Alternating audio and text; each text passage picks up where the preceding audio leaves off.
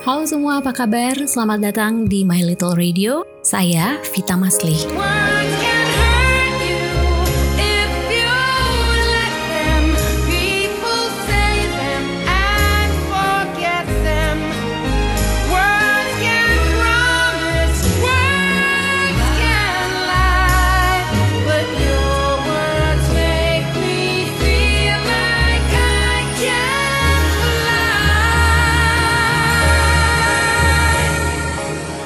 Ada banyak pertengkaran berawal dari status-status di media sosial, bahkan di aplikasi chat sekalipun. Ya gimana ya, interpretasi orang kan memang bisa macam-macam. Bercanda jadi serius, eh yang serius dibecandain. Ada juga yang selalu merasa bahwa setiap statement atau status di sosial media itu ditujukan kepada dirinya.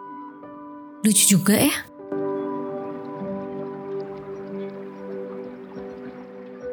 Ada juga tipikal orang-orang yang dalam tanda kutip sok tahu ya akan kehidupan orang lain hanya karena baca status.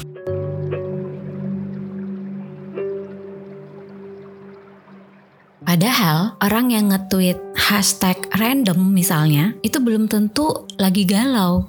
Sementara orang yang nge-tweet galau aja belum tentu emang lagi galau.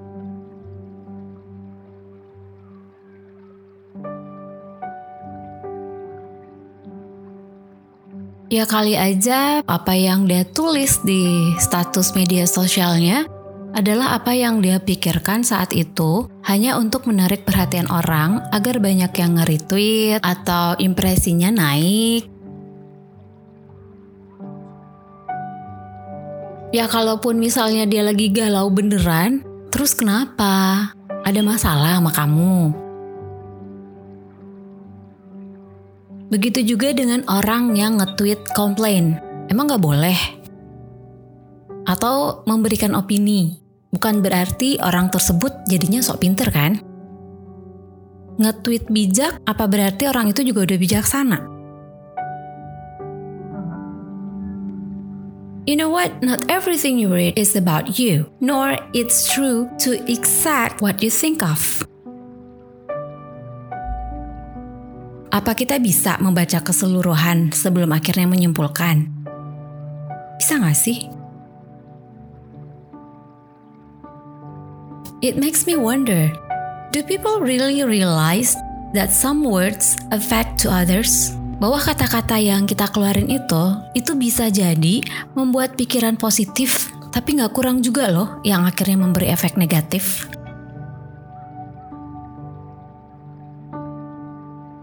Kata-kata kita di kolom komentar bisa membuat orang lain sakit hati, bisa membuat orang lain tidak percaya diri, bisa membuat orang merasa tidak dicintai.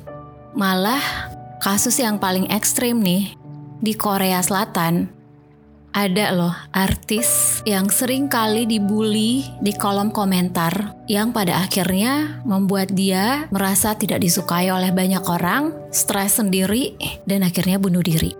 That's the power of words.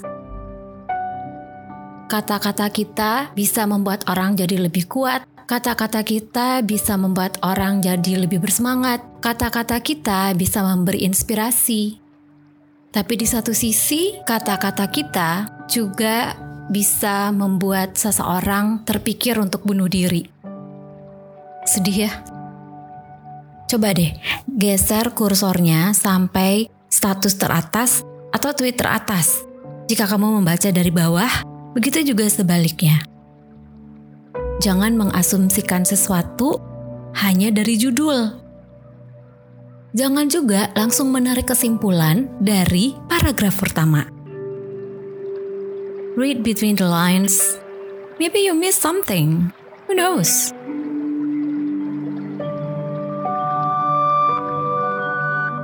We can't control people's mind though. And you can please everybody, but at least we can minimize conflict. Don't you think?